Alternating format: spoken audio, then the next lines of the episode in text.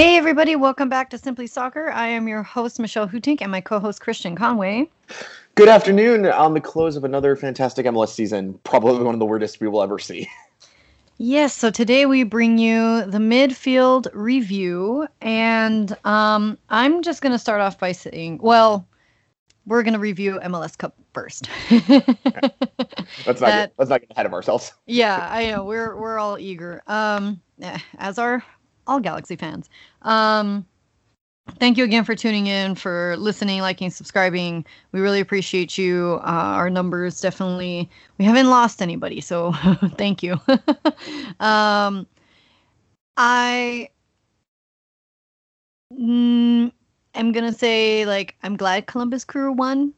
Um, I I I thought that they were gonna be the winners. Um, of course, you wouldn't expect it the way that the Sounders have been playing. The coach, um, you know, they're defending champions. I, th- I think um, the favorite to win might have been the Sounders, but I I'm here for the Columbus Crew after Save the Crew and the effort that I saw on the pitch when they were missing their, you know, um, the, the their Dos Santos and Nagbe, and you know a lot of people didn't think that they were going to be able to pull through, and they did.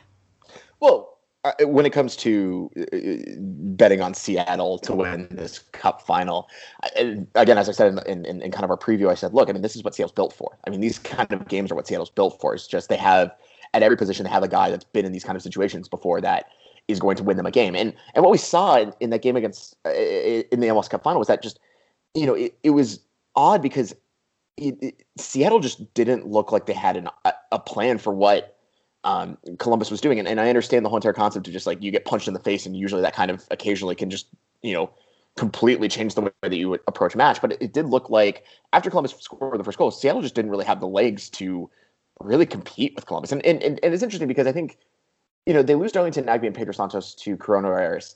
And my thought on that was okay, so the the one thing that you have to do very well against Seattle is control the tempo of the game. Like you have to be able to force them into low percentage opportunities and control the tempo of of how they move things.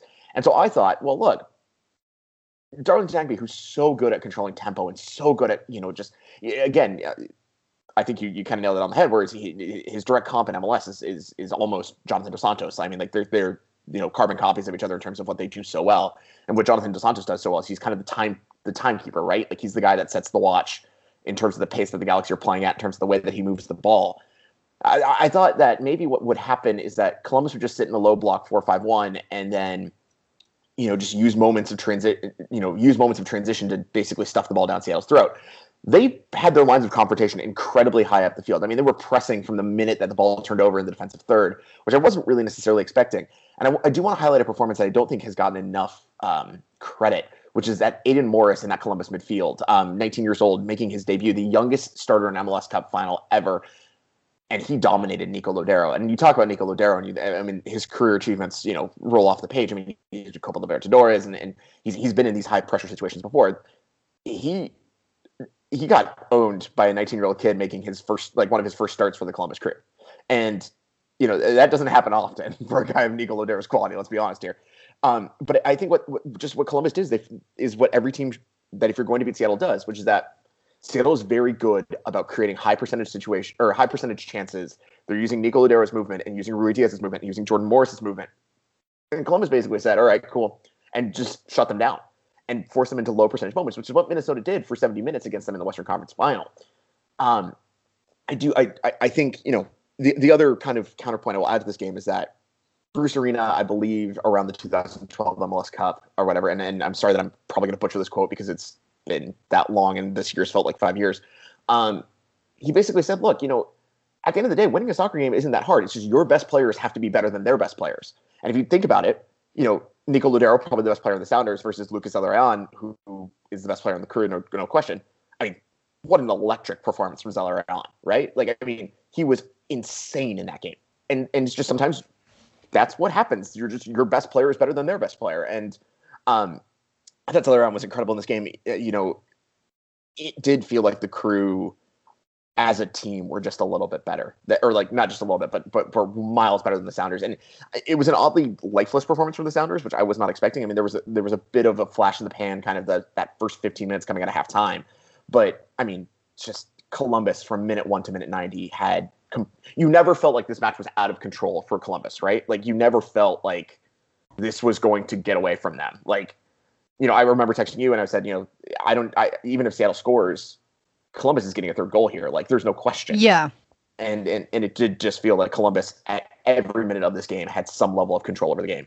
I mean, perhaps the Sounders had a bit of predictability by subbing in Will Bruin, and at that point, uh, let's be honest, Caleb Porter had it figured out.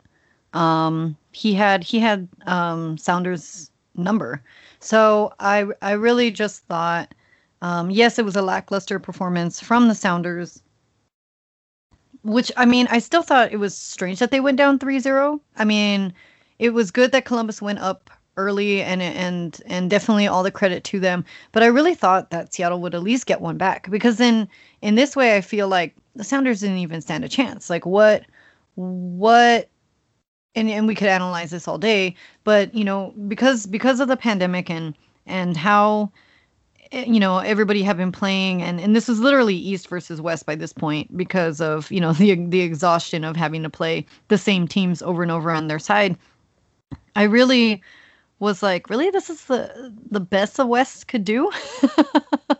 Well, like you know uh, you know uh, again it's it's a it's a strange year and, and everything but um and definitely it was a good game to watch like i like even though it was one-sided like i never really felt bored you know what I mean? Um, like I had for a lot of uh, games, to be honest with you. Yeah, I mean, also it wasn't boring because Columbus every single time they got in possession was just pinging the ball so effortlessly through the Seattle defense. I mean, the Seattle yep. Seattle Seattle did look like they had lead weights attached to their ankles at times. I mean, they just couldn't keep up with what Columbus was doing. I think it, you make you make a fair point about about the fatigue of the season and, and maybe that you know Seattle did look a little fatigued, and the whole entire concept that the West is so good that it cannibalizes itself. Um, well, I mean, you, you look at you know Seattle is so good, Portland's fantastic. Uh, LAFC on their day can be one of the best teams in MLS. You know, their RSL is always a tricky trip. Like there's there, there's a lot of teams in the West that are very very good. That makes it very difficult for the West to kind of, I guess, shuffle itself out. Um, it, it is interesting to me also that you know I, I have long opined that Brian Schmetzer is probably the best head coach in in MLS right now, but I, you know, I he got bullied by Caleb Porter, and and they didn't really do anything that was you know tactically brilliant. They just you know went out and bullied Seattle, and maybe that's that's the that that's the book on Seattle right now. It's just that you know you can't be you know overawed by what Seattle offers you. You just have to go out there and bully them. I mean, they only had 35% possession of the ball, Columbus did, and they managed to you know slam three goals down Seattle story. I also do want to give a mention to Galaxy alum uh, Gyasi Zardes, who I think part and parcel Columbus doesn't win this game if Gyasi isn't playing. Like, I mean, massive in the defensive third. Yeah, hundred percent. Really good at relieving pressure, and it and it's one of those things where you know we talk about number nines, and we always complain if they don't get on the score sheet. And next week we will talk about a number nine that did not get on the score sheet, and I will complain about him on like endlessly. Um, but that's for next week, and I think we all know the player that I'm referring to. Um, but Gyasi, like Gyasi's one of those number nines where you know he may not get on the score sheet on the day, but he's so impactful in terms of what he does because he's one thing that I've noticed about Gyasi Zardes that he's done very well since he left the Galaxy, and, and he never had to do this with the Galaxy, so I, am not going to hold it against him that he didn't do it with the Galaxy. But he's gotten really good about using his body and using his positioning to pull defenders out of the play and being you know being able to set up the ball for the guy that's running on. Like that that was something he never really. It was not something he never had to do with the Galaxy because keep in mind he was playing with you know Robbie Keane, Landon Donovan, David Beckham, whatever. They were going to ping him dime balls every single time, right? Like, I mean, it's just that's he. All he had to do was just put the ball in the back of the net. In Columbus, he's had to do a lot more, and he's gotten really good at doing it. And I think maybe we as a Galaxy fan base underrated Gyasi Zardes because there was always the jokes about you know his first touch being crap and that he could you know he would send five shots into Z before even getting something on frame. But or even watching him play on the U.S. men's national team, you're like, really? Like, you know, Gyasi is still on the roster, and like his goals in U.S. men's national team was just really you know, everybody jokes like, "Oh my gosh, like that's just such a silly goal." You know, it yeah. looks like he's falling and and touches the ball in. You know. yeah, but it, it, he's he's there's a reason he's on national team roster still. Like no, hundred percent, and, and, um, and and obviously that that he plays so many minutes still. Yeah, and and I mean, what Columbus Columbus has figured out how to harness him, I think, and um, you know, he's he he he was massive in this game. I mean, honestly, like uh, there was moments when Seattle was ramping up the pressure. I think around the 50 or 60th minute, he just kept winning headers in the defensive third, and you know, it, when the ball would turn over and just Columbus needed an outlet valve, Gyasi was there. Um, he's gotten a lot more cerebral with his game, which I think is a very a, a credit to him and, and credit to what he's accomplished. Um, I know I came on this podcast and said that Seattle would win. Um, I I am happily wrong, and I'm happily to concede to my co-host that she was correct. Um, but I will say, you know, Columbus winning this, we we just kind of went over the X's and O's, but like I, I do, I, I am a romantic at heart. I will fully admit it, and I mean the romantic side of this, right? Like Columbus in MAPFRE Stadium, in this stadium that has given American soccer so much, that has r- arguably saved MLS nine times over. It has arguably saved the culture of American soccer in general. You know, like I mean, what, what where would the league be if it didn't have you know soccer specific stadiums and so on and so forth? This just felt like you know the perfect literature poetic ending, right? Like, yeah, I, I mean, was really glad the way it turned out. And then Columbus, I mean, you know, the crew, what a story that is. I mean, you know, the, the founding member of MLS, and then you know, you, we have this these these uncertain months in 2017 or whenever that was, um, where you know, are they going to leave? And in Precourt, who kind of came in as this Trojan horse Precourt who was supposed to save this great franchise and you know return it to its former glory, and then threatens to move it to Austin, and you know the Haslams step up and and you know it, this community rallies around this team and and it turns from save the crew to savor the crew and and it, it did just it, I think the script the script writers up up in, in the night sky knew how this was going to end, right? Like, I think, you know, it, you know, sometimes just the script writes itself, and I think that that was mainly the case with this final. I mean, I, full credit to Columbus. I mean, this this was a this was a dominant performance against one of the top teams in the league, and I mean, and and they had to rely on on players that like, I mean, Aidan Morris, 19 years old, the youngest starter in MLS Cup final, like you know, that's not a sure bet. And Derek Etienne Jr., who'd barely seen the field that year, and he scores a goal in this game. Like, I mean, it, wasn't just that Columbus did this, you know, that we were sitting there being like, yeah, Columbus had the best starting 11, just the best, the better starting 11 won on the night. I mean, Columbus had question marks around this entire roster going into this final and completely blew us all out of the water. And it was, it was a fantastic, uh, a fantastic showing from Columbus. Um, I think, you know, Brian Schmetzer said it in the, in the post-match press conference where he said, you know, this is the most disappointing night of my life as a Sounders or uh, as a, as a Sounders coach but he said we just got played off the field, and you know that's that. I, I agree with that assessment 110. percent Yeah, and but still, again, like that's that's why I say um, it, it was, you know, a. I'm trying to think of the right adjective here, but like it was. A, it, I'm just gonna say it was a pleasant surprise to see Columbus Crew win. You know, um, I think a lot of expectations were that the Sounders are going to win, but um, you know, tying it back into the Galaxy and I don't know, hate to say it, but like, you know, here we are, uh, the on the outside looking in once again. But um really, no, but I uh-huh. Really quick, I do want to shout out uh, the rest of the Galaxy alums that are on this Columbus team because apparently the Columbus is now Galaxy East, apparently. Um, Hector oh. Jimenez, uh, Jon Kempin, and um, Justice Artis, uh, forget Emma Boateng. Uh, yeah, Emmanuel Boateng. Um, I really wish I'd gotten on the field because I really yeah. I was have... gonna say they had used him in the playoffs and he didn't even get subbed in. Yeah, I, I, have a soft spot for for uh for our for our for our little man Emma. Um, by the way, if you Google uh, Columbus Crew on Google, it like has little fireworks that pop up to celebrate their win. It's really cool. Um, but yeah, no, it, I mean it. it just it, it was an it, and, and, and, one other player I want to shout out because I I, I I agree with you that you know it was a pleasant surprise to see Columbus win, but I think the pleasant surprise part of this victory is not necessarily that Columbus won, but it was the way that they went about it, right? Like, yeah, Columbus could have just easily bunkered this game, easily just sat in a deep in in the in, in a deep defensive formation and just try to win counterattack moments. But they went out and, and just played Seattle straight up and well, yeah. And, and as and as a MLS fan, you know, you you have fatigue too from watching, you know, these games. And so to be able to watch this match and be able to see good soccer um, it's it's a, it's refreshing. I think I think this is what you know the fans needed. You know, because I mean, look, there's CCL um, going on as well, and let's be honest, like you know LAFC is playing tonight, and they're the only remaining MLS team in it. And this is what I mean when we try to say like we just want this league to grow. We want to see that they're competitive, you know. Um, and and maybe you had another point to make, but I was going to tie it back into well, to I, LA I do, Galaxy. I, I do want to make one final player shout out mm-hmm. on this Columbus team because it's a story. Again, I, as I said earlier, I, am kind of a romantic at heart when it comes to just good stories. Um, Jonathan Mensah was, uh, I believe, he's the captain of the Columbus Crew. Actually, uh, he was massive in defense uh, for the crew that night, and he hasn't seen his family or his wife or anything like that due to quarantine restrictions, whatever, for the past ten months. And so, I mean, you know, I, I for him to to have that for the past ten months hanging over his head, and then to come out and captain a team to an almost cup final victory. I mean, that's a that's an incredible achievement to him, and I, I, I just, you know, I wanted to give that a little bit of a shout out and give it a little bit of light because I mean, I, I can't imagine what that must have been like. Yeah.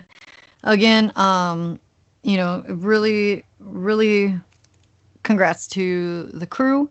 Um, you know, I was gonna say like uh, kudos to the Sounders for like making it FR, but yeah, they kind of flopped, floundered, as they say. Um, anyways, but just to tie it back into LA Galaxy, the and we'll, we'll we're going to be talking quite a bit about this i think uh the shoulda coulda woulda uh of the uh caleb porter coach dilemma you know? Um i i know that galaxy seem to be sleeping on Vanney and not sure who else you know the jews are tied to. Um but a lot of a lot of people were saying like look you hate caleb porter but like he he won. Now that said i don't think that if Caleb Porter were the Galaxy's head coach, that the Galaxy would have been in a better place because there's so much more with the with the structure of the club. Um, that has a lot you know deeper roots. Um, you know, you can't just cut off a few branches, right, of the tree. Like if the tree is sick, we got to do something else. So, um, yeah, that's that. That was the only thing I, I was that was coming to mind um, you know, as you're watching this final, knowing that you know our team sat dead last. Yeah, I mean, it. I'm not a big fan of of looking back and saying, "Oh man, if we'd hired Caleb Porter or whatever," but it just no. I yeah, to be honest with you, no. But but, but it is part of the conversation of what's going on in, in our verse. Well, yeah, it, it does just feel again. It. I go back to that that quote or that moment where Chris Klein basically said, "Look, MLS has left us behind, and we need to catch up." Like it does just feel like every decision that and and and I I I complained about this in our in our text together where I said, "Look, you know, like." This should have been a done deal yesterday, Greg Vanney. This should have been a done deal yesterday, throwing a check at Brian Schmetzer. This should have been a done deal, like anyone, you know, maybe even put uh, head out of America, you know, like uh, we're not giving enough time to this next head coach to prepare. And I mean, that was kind of my big complaint about Schelotto, which is that Schelotto's hired in January of 2018, and it's like he's got a month and a half. Like he doesn't have time. Um, so you know they've got to get this done quickly. And I, I mean, there's a lot of good free agent options out there. There's a lot of you know uh, stuff that the, the, Galaxy can can work through, but it, it's just it, it has to happen quickly. And I know you know we will probably talk about that kind of as we get closer to the whole entire like end of season pulling all the threads together, wrapping it up. But it's just it, you know it does feel like they are resting on their laurels when they need to be moving. Yeah, and you know it's it's the off season, but I don't think that anybody should have any time off. I think that that they and well, let's just dive right into the midfield. I mean, Joe Corona got picked up by Austin FC, and I texted you. So, what workhorse are they going to bring in now? Statistically, Joe Corona didn't have a, a, a great year. Um, he was also injured and um, you know he was he had a decrease in in production but i just feel like and, and so part of me is like okay let him go of course like how how, how are you going to make any changes if you hold on to certain players but at the same time it's a little bit scary because now like what are the options like what what is going to replace that that that person that you know that you can that you can sub in and he's gonna he's gonna be pretty solid i think well, I mean, Joe Corona, he's not the guy that's going to be on the stat sheet, right? Like he's never been the guy that's going to score, you know, like seven or eight goals out of the midfield. He's not, you know, that kind of player. He never has been. He, as you said, he's a workhorse. He's a guy that just, he's a guy that is good with the ball, is is pragmatic to a fault, will never lose the ball on you, and is just a guy that's just going to be able to move the ball through midfield. And like, you know, there's always going to be a couple of midfielders in every midfield of every good team in the world. That just that's who they are. Like I mean, they're just they're not flashy. They're not you know whatever. It's just they're guys like Joe Corona, which just get the work done. Um, look, I mean, the, the, it's it's going to be an interesting offseason because you know they're going to have to replace Joe Corona, as you said. They're going to have to figure out the one thing about this midfield that I think I was thinking about when when I was prepping for this, which was that it just didn't feel balanced. Like it did feel like mm-hmm. there were a couple like every single time they tried to figure out a midfield pairing or a midfield you know trio or whatever have you. It just felt like there was two guys on that field at any given moment that were that were in the same role that had the same job. Like Jonathan Dos Santos and Perry Kitchen, yeah, have the same job theoretically in you know in the fact that they're defensive midfielders.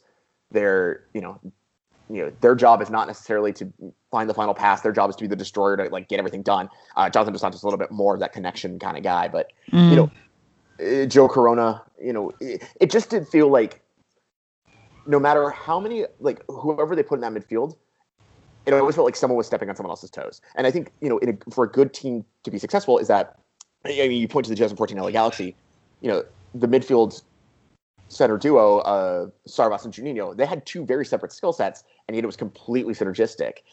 It didn't feel like any of the combinations the Galaxy tried in the midfield felt synergistic. Like it did feel like it was just a bunch of people stepping on each other's toes. I do think there's individual parts in this midfield that are very good. I mean, Jonathan Dos Santos is a fantastic midfielder when he's healthy, and, and you know, I think one of our biggest disappointments this season was the fact that he was not healthy for most of the year, if not all the year. You know, Perry Kitchen kind of revived his career because um, I mean, I, I, he really did drop off after after the Scotland, you know, the Scotland romp. Um, through no fault of his own, I think he he had his his his confidence taken out of him by a series of head coaches and, and at Hearts that just didn't really do him any favors. Um, he looked good at, at multiple times this year. I think we talked about, or someone on the Megapod said he was one of the top three players of the season. Um, you know, Sacha Kljestan, you know, yeah, he doesn't have a lot left in the tank, but when he does have something in the tank, you know, he's very, very good. And he uh, took a leadership role. Yeah, and, I, and you know it wouldn't surprise me to see have him have him. It wouldn't surprise me to see if, to see him have the captaincy next year. Excuse me, I got tangled up on my words there. Um, it, it, again, it just did feel like any combination the Galaxy did in terms of midfielders felt unbalanced in a way that, like, you know, they're going to need to bring in some players to fix that. I'm probably going to sound a little um, cranky and I don't know how, how else to say uh, critical of the midfield. I know you kind of started off saying before I hit record that these are, I think, some of the more positive points that you were going to have. I mean, of course, because I mean, when you look at our forwards, and, and we'll get there next week. Look um, at our defense too. I mean, there's nothing else yeah. to be about on this team except yeah. for the midfield. Mm, but my biggest issue, besides the obvious, uh, with the forwards there, and one in particular, um, is the midfield to me was very mediocre. It lacked creativity. I blame the midfield for a lot of the not scoring because it is their job to be able to to create those chances and the galaxy were not able to play through the middle i mean sure there was this issue of of constant crossing which um still i guess there were less crosses statistically this this season. Um you know but i i don't know if if they could have played the ball on, on the wing but anytime they tried to play to play through i was like no there was nowhere for this ball to go. Um, jonathan dos santos he was injured and I, I try to give him the benefit of the doubt as dp as captain but super disappointing to me um, you know, there was no spark when he was on the field. It's like he was he was a ghost too. He might as well not have been there. Um, I'm not going to go as far and say like, oh, you know, like there's shadows of his brother hanging over. Like I'm not going to go that far, but I am I am disappointed in in Jonathan's um, performance. It it was just it's hard to say because there was a time where like the Galaxy were, were doing well, right? Like Sebastian Lletget looked really brilliant. Efrain Alvarez had his his shining points. Um, you know, even Carlos Harvey had come in, and maybe it was just because that that game against Vancouver when he had come in, and then uh, Kroenig um, ended up getting that that goal that same game. I, I, think maybe that's what what made them look kind of good. Um, but that's that to me. I'm I'm just so frustrated with the midfield because it's the most crowded roster. Um, on paper, they have like the most potential, and then you see them out there, and it's like watching a bunch of like worse than rookies, dude. well, uh, I think to, to your point about playing through the middle, I don't think the Galaxy ever really intended to be a team that was going to use the ball in possession. Like it, it did feel like the plan was the minute the ball turns over, try to take advantage of moments of transition to get it out to the wings and you, and hope the wingers pull some cool tricks and beat a guy on the dribble, and then all of a sudden you have space and time to move into. Um, and usually when he handed that duty off to Cristian Pavón, he usually was very good about doing that um, because he's a very good soccer player. Um, I I agree with you. I think you know that there's there you know there were some disappointing performances mm-hmm. from this. I mean, Jonathan Santos, of course, is, is the one that I think that whole entire season long injury was it an injury or was it not? Um, kind of kind of hangs in the balance here, but. Oh.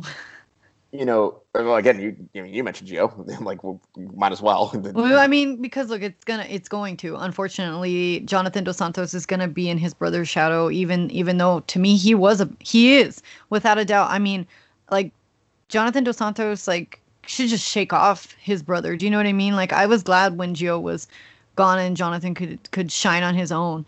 Um, because it felt, it felt like he could finally focus on being the Galaxy and not being his brother's keeper, right? But like that, it, right, it did right. feel like that. And, and, that's the thing, like you know the potential, not even just potential. You know the way Jonathan dos Santos can play. You've seen him once once he was on his own, and I was just like, again, pandemic aside, um, Schelotto aside, what the what was that? Like what like what happened? I don't know if there's something going on in his personal life. Um, but I just, you know, I, I I was really like, where did all that go?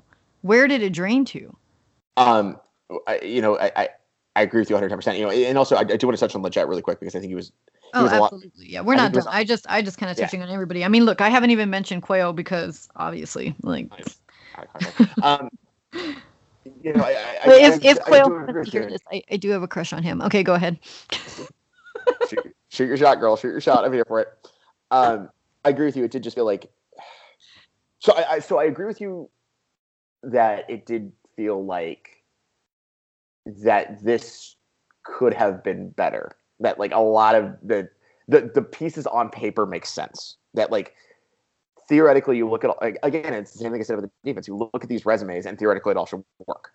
But I go back to my point about balance, which I think you know it just it felt unbalanced. It just didn't feel like they ever were pulling in the same direction. It felt like it was multiple multiple skill sets pulling in different directions. I will say, and I and I hate to bring his name up because I you know I find the actions of his wife absolutely reprehensible. But I mean Aleksandar Katai, you know, he has to be mentioned. This this this is a you know like you know let's obviously we on this pod are very much against what the, the, the statements his wife made and, and, the statements that you know I you know very, I'm not going to so, make an assumption about the guy, but I'm not going to make an assumption about the guy. But if your wife's saying that on Instagram, I think you're quietly complacent in yes. agreeing with that. Yes. Um, but you know, you. he, you know, I think this, you know, if if he wasn't a racist shitbag, then you know, I think this is a different midfield because Katai you know, for all of his horrible fucking shit, um, mm. at least offer something in terms of adding balance width to the midfield. You they, you would you would think. I mean, for me, what I saw from Katai in preseason was not impressive at all. Well, also they, I, I, was ready to throw him out. So the, the, two games he pitched, he played against a Houston side that was generally uninspiring and an uninspiring performance against Houston. Then the, that Vancouver loss, which was yes, it, well, good, I'm having. Lord, I have flashbacks. Um, yeah, I have flashbacks. You guys, I try not to think about it, but it just comes yeah, up. you know, like I, I, look, I, you know, and Cuello's Cuello was a very interesting, you know, case for me because you look at two, he was drafted 2019, and I mean they relied on him a lot in 2019. Like Schelotto was in 100 percent on Cuello, and now he's out of contract this year, and it doesn't look like he's coming back. Like, sorry, you, you, you broke up a little bit. What were you saying right there? Well, I mean, they were all in on Cuello, but now oh, he's okay. either out of contract or he's not coming back next year. Like, I mean, it it does. I mean, that's fine. He was coming in off the bench, and then he was kind of a liability anyway. Like, I, I understand, like, you know, your temper, and and again, he's a rookie, and things getting. I mean, to be honest with you, um, there was one game, and I can't remember because all the things blur together. There, I just remember Cuello shoving down one of the LAFC players who was getting too aggressive, and and Cuello stepping in and like defending his teammate. And that's the kind of thing that I'm like, all right, you know. okay, but other than but- that, it's like, dude, like yeah i just didn't i just didn't really feel like Cuello was coming in and, and, creating any chances. Like like you like you were saying about a lot of uh similar roles a lot of these similar guys. Um yeah it, eh, there's there's there's too much of the same in this midfield and that's why it's not just crowded but it's also like there just isn't any diversity. There isn't any creativity like even to be made uh, amongst the players. And that's not necessarily their fault um, because they are who they are. And again i don't know if that's coaching and i don't know if that's just galaxy decisions. And you know we'll definitely uh, be talking further more about you know moving forward here like what the club can really do to rebuild. But you know it's you know go ahead. Well to your point about Cuello coming off the bench and whatever. I mean, that's the other thing about this Galaxy team is that they are not deep at any position. I mean, you know, so if you look at let's let's take the Sounders, I mean, World Cup champions. I mean, they had Gustav Svensson come off the bench in that game. Gustav Svensson, who you know is a well decorated European player, and he's not even in the starting eleven. Like that's you know. Good teams in MLS are built that way that they have the strength off the bench because look, I mean, MLS is a difficult league. It's physically de- demanding. Your, your travel, you know, your travel considerations are much harder than any other league in the world. I mean, you know, you know, the Premier League team, they get on a bus and it's a two hour drive. You know, for the Galaxy, it's a five hour plane flight, you know, mm-hmm. on a commercial aircraft.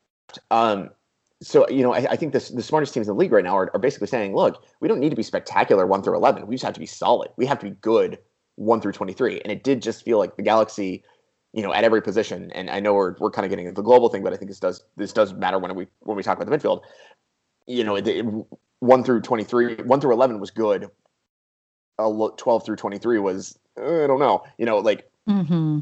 you know the difference between a team that can bring on like Gustav Svensson versus a team that can bring on you know like Kai Koreniuk or Emil Cuello, who you know no shade to them, but they're not you know they don't have the the career achievements nor the experience and ability that Gustav Svensson has. Like it's it, it's two different worlds, and I think that's what the Galaxy are lacking, um, and especially in the midfield because you know we, we we talk about this concept of balance, and you know if they were able to have more options in the midfield in order to rebalance it, then I think you know it, we'd be talking about a different season. It's just you know they they don't they don't have that right now, and I mean. Sure, they, they they made a bet on Efrain Alvarez turning good, and I mean, there was moments, but I I don't think we're there yet. Um, and I I I am almost willing to give up the experiment at this point in time. Um, but you know, it, it just yeah, it, like I mean, when your bench is like Emil Cuello and Kai Koreniuk and then like some academy kid we've never heard of that's right. supposed to be the next big thing and he doesn't turn out to be the next big thing. It's like he, how can you be competitive in this league? And it, you know, and and and I know you know I hate to, I hate to mention them on this podcast because we're we're Galaxy Folks podcast, but I mean LAFC ran into the same thing this year, which was that LAFC's one through eleven is really really good, but then they're bringing on like Brian Duke, who like I mean, he's supposed to be a good player, and he showed tweaks or like flashes of it. But really, like you know, is mm-hmm. that we really want to bring in in a must-win game against Seattle? Like, I don't know about that. You know. You know, hundred percent, hundred percent. And again, I, I titled this simply soccer, so we could we we can touch on things when when needed. Um? But no, we're oh, definitely oh, Galaxy. Like oh no, I was gonna say no, we're definitely Galaxy centered, and, and I'm so sick of LAFC being in Galaxy conversations. But you know, what, what are you gonna do? well, it, um, it's, it's, an easy thing to have because I mean it's, it's geographically close. Like that's it, it's 100%. the reality of having a, a rival yeah. in the same city as you. Yes, and and that's kind of LAFC's like purpose now is like this antithesis to the the galaxy or their foil or whatever you want to call it. But um, you know, I, I do find I, I do find it difficult to assess um, you know, with this midfield because it's just statistically the Galaxy overall were just not good. This is the worst season ever. Um and and you know, there's a number of factors for that, but I'm not gonna sit here and, and make any excuses for them. Um you know, um, as far as Carlos Harvey goes, like he he he was thrown in into you know a situation where he had to sink or swim and like what what was he supposed to do? You know what I mean? Um, so it at this point because there are so many roster changes uh, hanging in the balance, uh, I I'm really I, I think other than the obvious like defense, um, you know, because from top to bottom, as I'm as I'm sitting here like ranting, I'm like, wait a minute, because like you can't you can't just fix one side of this team. Because for a long time, I felt like the midfield was the Galaxy's strong point.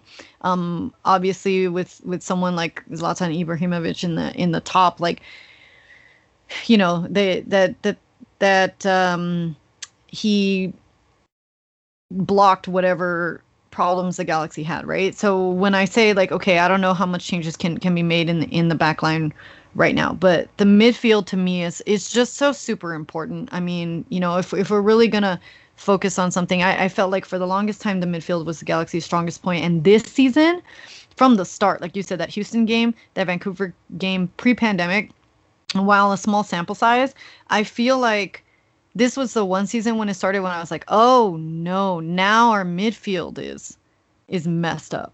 Well, also, and, I, think, uh-huh. I think a lot of teams figured out that the Galaxy did feel uncomfortable possessing the ball through midfield, and basically what they did was they flooded the space and forced the Galaxy to go wide. Like, you mm-hmm. know, it, it, in a perfect world, if the Galaxy are doing this on a training field or they're not playing against an opposition, the plan is to get the ball to Lletget's foot and have Lletget centrally and, and and kind of create through there as kind of a pseudo number 10 and again we're getting this whole entire conversation about how number positions are meaningless. Um but you know it's, that's that's a podcast for another day. Um mm-hmm. yeah it just it, it did feel like you know but the thing is like for example like the plan is simple. It's just get you know like either get the ball on Lletget's foot or you know jonathan dos santos' foot and, and let him work. And like it just didn't feel like they wanted to do that. Like it did just it it, it yeah. I don't know. It and I'm sure some of it's Schelotto. I I I I don't discredit that, but it did just feel like like you know like it didn't it didn't feel like and again we uh, again we talked on this concept of balance, but it's like it just felt like you know like I wanted more out of Lletget and Dos Santos and and just like all of that stuff. I just I, I want it's like it, it, it's almost there, right? Like you can tangibly see it. Like, like it's just we need the players and the staff and the organization to get it, you know. Yeah, uh, you know, to be honest with you, when I started these notes and and when, you know, we were going to be recording, in general, I like to keep these episodes about 45 minutes so they fit in everybody's commute, right? Um, or whatever, um, your workout. Um, but but the thing is, like, I I really thought we were going to have a lot more to say, but then even as we're recording right now, and even as I was taking my notes, I was like, you know what? Long and short of it is that this was not enough. It's mediocre, and and like I like to the point that I was making was, uh, you know, it's the most disappointing because I felt like, yeah, the Galaxy's midfield was was always strong, and then I I don't know what exactly happened, but it it just wasn't, and and so moving moving forward um especially if they're going to start because because maybe the problem is you know the the galaxy try to build around their their forwards. And i think i think if possible and your backline needs to always be solid but at the same time we've watched the galaxy struggle with a, a poor backline. But to me the midfield is super important um and and, and key to if you're going to be scoring goals and if, if you want to make it to the playoffs um, and through the playoffs, I think your midfield has to be solid. Well, also keep in mind they did spend nine million dollars on a certain center forward that we'll be talking about next week. That mm-hmm. they've basically said we're building the team around, which I don't know, right? I know, I, know. I know, and, and and that that is where um, I will leave it because we will we will well, definitely come at you next week with that. Uh, you know, I, I will say uh, there, no spoiler alerts. Go ahead. I will also say there there are some options through free agency that could be very useful. Sure. the Galaxy. I mean, there, Wil Trapp is kind of the name that pops up to me the, the most aggressively. He's always, but you know, you got Kelyn Rowe. Trapp, oh well, there was a rumor that he was being picked up already by another club. Um, it's I'm sure it's it's going to be like the NBA free agency where it's there's rumors abound. Um, I mean, you could bring back Jeff Larentowicz. He's still good for something. Uh, Hector Jimenez, you can bring him out of Columbus. He's still good. I mean, like you know, there are there will be options and there will be abilities. Absolutely. To pick up a couple of veterans that actually could get this thing together. They're they but they need to they need to get moving and it's like it, that's my concern is that it, has been very static yes. and they need to get moving yes and as a galaxy fan you cannot harp enough that you don't trust Klein, you don't you don't really know now like if they're going to sleep on good players because we can't even have a rebuild if we're not even building a good team and this club is like imploding, you know.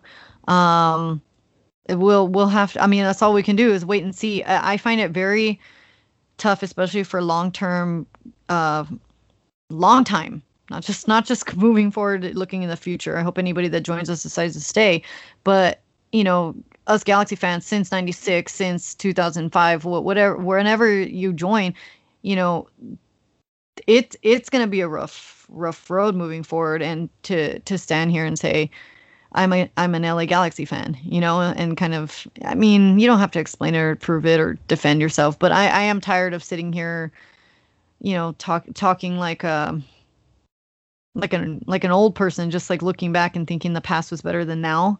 I don't want to sit here and do that and constantly you know reference the five cups and the and the the hardware. Like i'm i'm especially as a long term long time galaxy fan like it, it's it's really it's really hard right now. So hang in there guys. We're here for you. We're in it together. Well i mean chris Wondolowski's available on free agency. Why the hell not right? You. Yeah i know. How dare you Wash your mouth out with soap. Dare you? oh, all right. Well, we, well, we've stolen one great forward from San Jose before. Why not do it again, right? Oh God, I'm, I I think I started bleeding internally. Uh, medic. Um, no, no, I'm so done. No, because he beat Donna Donovan's record. I will never not be salty about that. Um, I I I, I want. I'm Landon not so desperate that I'm gonna get Wondolowski on my team. No, I no. want I want Landon to come out of retirement just to reset the record. Like I that's I oh, desperately God. want that so badly.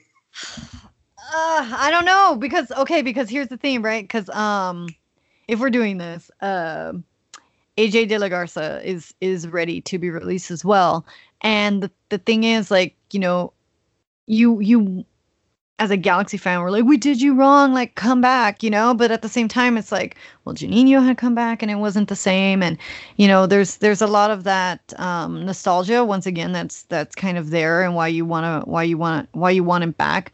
Um, but at the same time, if if we're doing this, I don't want Wondolowski. Like, bring AJ De La Garza back then.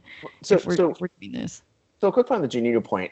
I think the Galaxy knew exactly what they're getting and bringing back Juninho, a 36 year old guy that had just torn his ACL and was clearly probably not going to play a lot of games. Like he was, the Galaxy always seem to have these one or two players in the roster where it's just kind of like an older guy that knows the league that's just there to kind of help the kids out. You know, I think and, and Junie has you know said he wants to go into coaching, whatever. And I mean, like I think mainly he was here to keep him fit while he was working on his coaching badges or something like that. You know, like I don't think he necessarily he was brought in to be a starter on this team. I mean, I think the assumption with AJ is going to be very different. That AJ will be expected to be a very large contributor in this team if he is brought back in.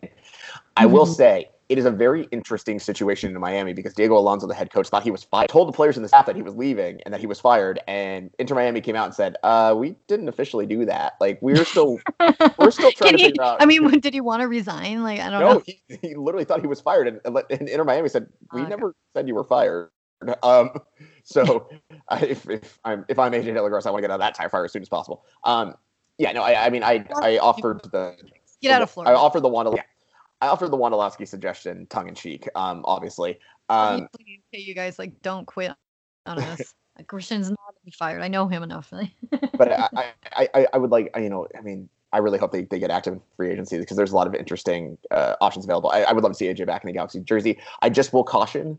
Uh, sometimes the sequel is not as good as the original when it comes to well, right. And, so if, and if I'm just you know pumping the brakes there just real quick. No, hundred percent. And, and if we're and if and if the Galaxy are are making moves to be like like true moves that are really headed toward that rebuild that we're talking about, I'm sorry, no, you cannot you cannot bring in AJ De La Garza or or anybody um else right now until because it's hard to say, right? Because it's just like, yeah, but Klein's still there. Okay, okay.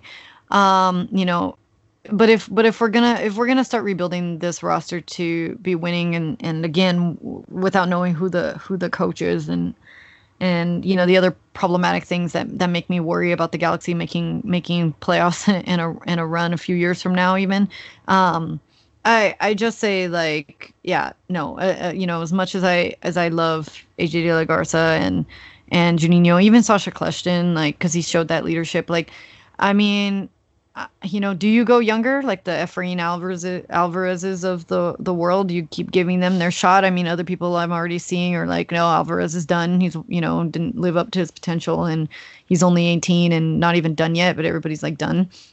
Um, you know, it it's uh, it it's hard to say. You know what well, also, I think what, the, what are going to be the best best moves, and there's still other issues still still there. You know. Yeah, and and I, I we're definitely getting at conversations when we kind of wrap everything up next week. We'll we'll be talking about, but you know, kind of I guess a teaser for that is like, look, I mean, sure, in a vacuum, all these decisions make sense and everything's great and everything's awesome.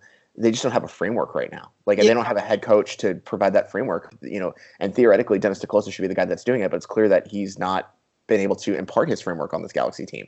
And you know, at what you know what who who bears that responsibility for not allowing Dennis te to really impart his his frameworking? It's like is it just Dennis te is either too idealistic or too you know whatever have you to to be able to do it? Is it you know Chris Klein's just active participation prevents that from happening?